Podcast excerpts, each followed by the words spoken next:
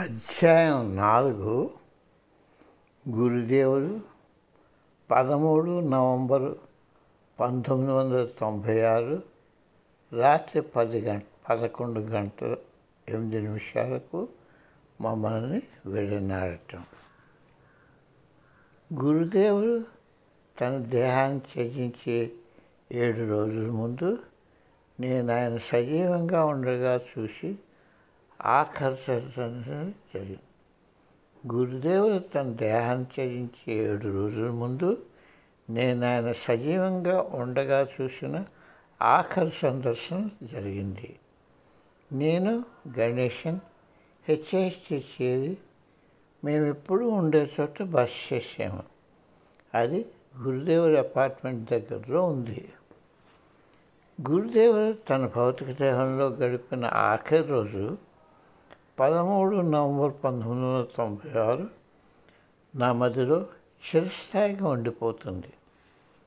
ఆ రోజు ఉదయం అంతా ఆయన ప్రక్క నేలపై నిశ్శబ్దంగా కూర్చుంటూ గడిపాను. ఆయన చేతిని నా తలపై ఉంచి ఆయన మంచంపై కూర్చొని ఉన్నారు. గణేషన్ మైథిలి కూడా అక్కడ ఉన్నారు. ఆ స్థితిలో మేము ఒక గంటన్నర సేపు కూర్చొని ఉన్నాము నేను నిద్రలోనికి జ ఒరిగిపోయినట్టు ఉంది. తరువాత గణేషన్ నేను మెల్లగా గుర్రు పెట్టానని చెప్పారు. తను నన్ను లేపడానికి ఉద్యుక్తుడవుతుంటే స్వామీజీ సైగతో తన్ను వారించారు. ఆ సాయంత్రం ఆయన నా తలపై చేయించిన ప్రదేశంలో నా తల వెంట్రుకలు కాలిపోయి ఒక బోడి మచ్చ బట్టతలైందని నేను గుర్తించాను. ఆ బోడి తల ఇంచుమించు రెండు సంవత్సరాలు ఉంది మెల్లగా మరలా అక్కడ జుట్టు పెరిగింది. ఆ సమయంలో ఏదో ఒక విధమైన ప్రసార ప్రక్రియ జరుగుంటుందని ఆ ప్రక్రియలో గురుదేవులు నాకు ప్రత్యేక విజ్ఞానం అందించి ఉంటారని నేను నమ్ముతాను. అదేమిటో నేను కనుగొనాలి. సమయం వచ్చినప్పుడు నేను తెలుసుకుంటానని నా ప్రగాఢ విశ్వాసం. మధ్యాహ్నం అయినప్పటికీ ఆయన అపార్ట్మెంట్ వద్దకు ప్రజలు చేరడం మొదలుపెట్టారు. కొంతమంది భక్తులకు ఆయన తన చివరి రోజు గురించి అప్పటికే చెప్పి ఉండడంతో ఆ వార్త అందరికీ వ్యాపించి ఉండి ఉంటుంది. ఆయన వెళ్ళకూడదంటూ నేను ఇంకా ప్రార్థిస్తూనే ఉన్నాను. అలాగే కమల్ లాంటి ఆయన ఆంతరింగికలు కూడా ఆయన ఏదో నాటకం ఆడుతున్నారన్న అభిప్రాయం తెలిపారు. వాడు ఆయన కోరుకొని తన నిశ్చితికి వస్తారని చాలా నమ్మకంగా ఉన్నారు గురుదేవుడు చెప్పిన నా జ్ఞానంలో ఎన్నో సంవత్సరాలు వారు ఆయనతో ఉన్నారు కాబట్టి వారికి బాగా తెలిసి ఉండాలని నేను ఊహించాను. నేను ఆయన వద్దకు రాత్రి పదకొండు గంటల వరకు ఉన్నాను. నేను వెళ్ళి భోజనం చేయాలని ఆయన సూచించారు. అందుచేత నేను వెనుకకు వెళ్ళి స్నానం చేసి భోజనం చేశాను. సుమారు రాత్రి పదకొండు గంటల సమయంలో శూన్యంలోకి చూస్తూ నేను నా మనసంపై కూర్చొని ఉన్నాను. అకస్మాత్తుగా గురుదేవుడు నాకే అరుస్తూ ఉన్నట్టు విన్నాను. అది చాలా అసాధారణమైన పిలుపు. మోహన్ అంటూ బిగ్గరగా దీర్ఘంగా. అది పిలుపు కాదు అదొక ఆర్తనాదం. ఆ పేరుతో నన్ను మా తల్లి మాత్రమే పిలిచేది. నేను ఎగిరి గెంతేసి ప్రక్క మంచంపై మగతనిలో ఉన్న గణేషన్ లేపి తలుపు దగ్గరకు వేగంగా వెళ్ళి గణేషన్ వెనక వస్తుండగా నేను పరిగెత్తగలిగినంత వేగంగా పరిగెత్తాను. నేను అపార్ట్మెంట్కి చేరినప్పటికీ తలుపు తీసి ఉంది. నేను దిగు అపార్ట్మెంట్లోకి ప్రబల వేగంతో పరిగెత్తాను. ఆయన వెనుకకు వారి తన మనసంపై కూర్చొని ఉన్నారు. కమల్ వెనుక నుండి ఆయనను పట్టుకొని ఉంది. మైత్రి బార్బరా ఆయన చేతులు పాదాలు రుద్దుతున్నారు.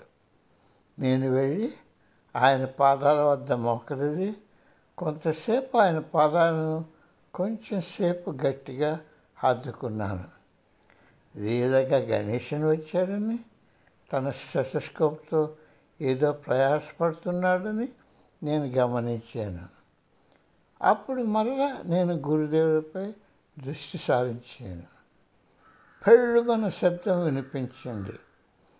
సూర్యుని కిరణాలు పడుతుంటే తెల్లవారగట్ట పొగమంచు మెల్లగా వ్యాపించినట్టుగా ఆయన తలపుర భయభాగం నుండి మంచు లాంటి మూల పదార్థం పైకి లేచి అదృశ్యమైంది. అది స్పష్టంగా తేలుతూ వెళ్ళిపోతున్నది. ఎవరైనా ఊదొత్తు లాంటివి ఏమైనా అంటించేదా అని నేను చుట్టూ కల చూశాను.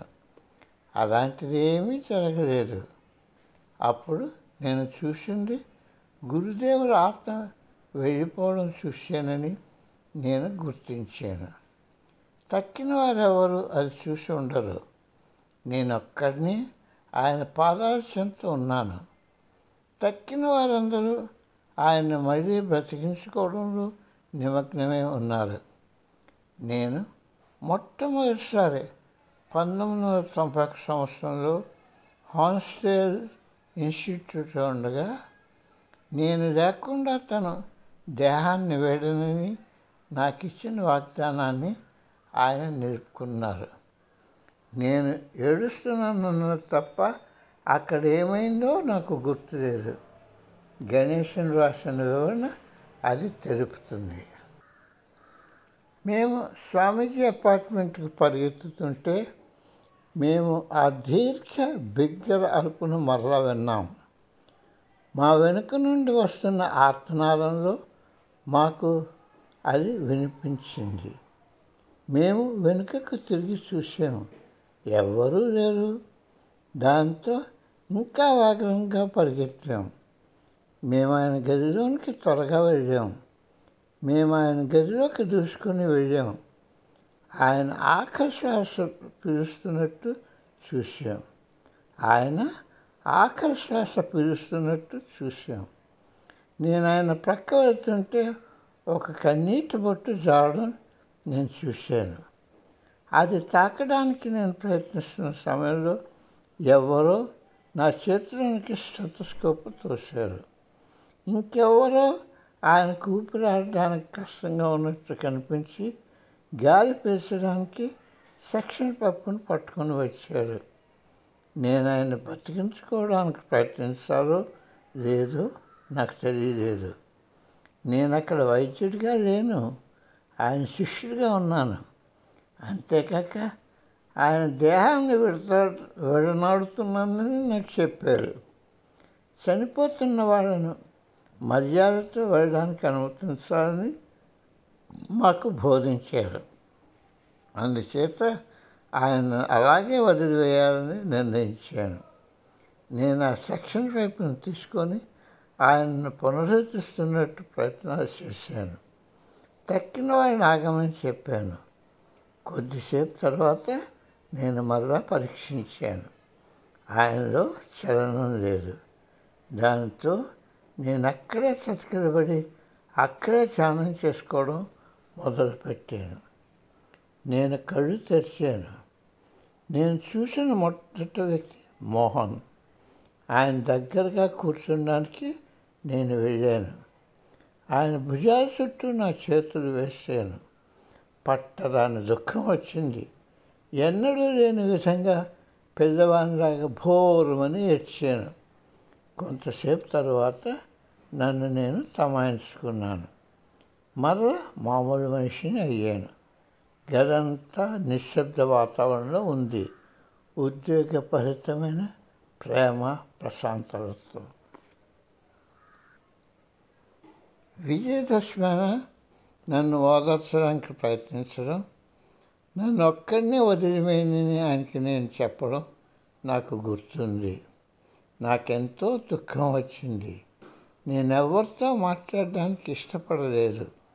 కొన్ని గంటలు ఆ గదిలో కూర్చొని బయటకు వచ్చేసి కూర్చున్నాను. మరుసటి రోజు దాన సంస్కారాలు అయిన దాకా ఏమి జరిగిందో నాకు గుర్తులేదు. ఆ రోజు రాత్రి గురుదేహం విడిచిన క్షణం తర్వాత జెఫ్రీ వచ్చారని నాకు గుర్తుంది. ముందు రోజు నేను ఆయనకు గురువు ఇంక దేహాన్ని విడుతున్నాడని ఫోన్ చేశాను. నేను దిగ్భ్రమంతో దాన సంస్కార తతంగంలో పాల్గొన్నాను. రోషన్ లాల్కు గురుదేవుడు దాన ప్రక్రియకు నిర్దిష్టమైన ఆదేశాలు ఇంతకు ముందే ఇచ్చారు. అది సమంగా ఏ జాగాలో జరగాలి దాన్ని ఎలా సిద్ధం చేయాలి గురుదేవుడి దేహాన్ని హరిద్వార్లో దానం చేశారు. మైసూరు నుండి తెప్పించిన గంధపు కళలను రాష్ట్ర గవర్నర్ గారు సమర్పించారు. ఆయన చితిమంటలకు గురుభాయ్ రోషన్లాల్ ఇంకొకరు నిప్పంటించారు. ఆయన చితిభస్మాన్ని హరిద్వార్లో గంగలోను హిమాలయాల్లోని తార్కేశ్వరతోనున్న నదిలోను కలపమని గురుదేవుడు ఆదేశించారు. నేను చితికి సమీపంలో ఆపుకులేని దుఃఖంలో నిలబడి ఉన్నాను. నేను కూడా మానవమాత్రుడినే కదా? గురుదేవుడు తన దేహానికి అతీతుడని ఈ భౌతిక సన్నిధికి ప్రాధాన్యం ఇవ్వకూడదని గురుదేవుడు ప్రభావితం చేయడానికి ఎంత ప్రయత్నించినా స్వామి రమ అన్న ఆయన దేహానికి నేను అనురక్తిని పెంచుకున్నాను.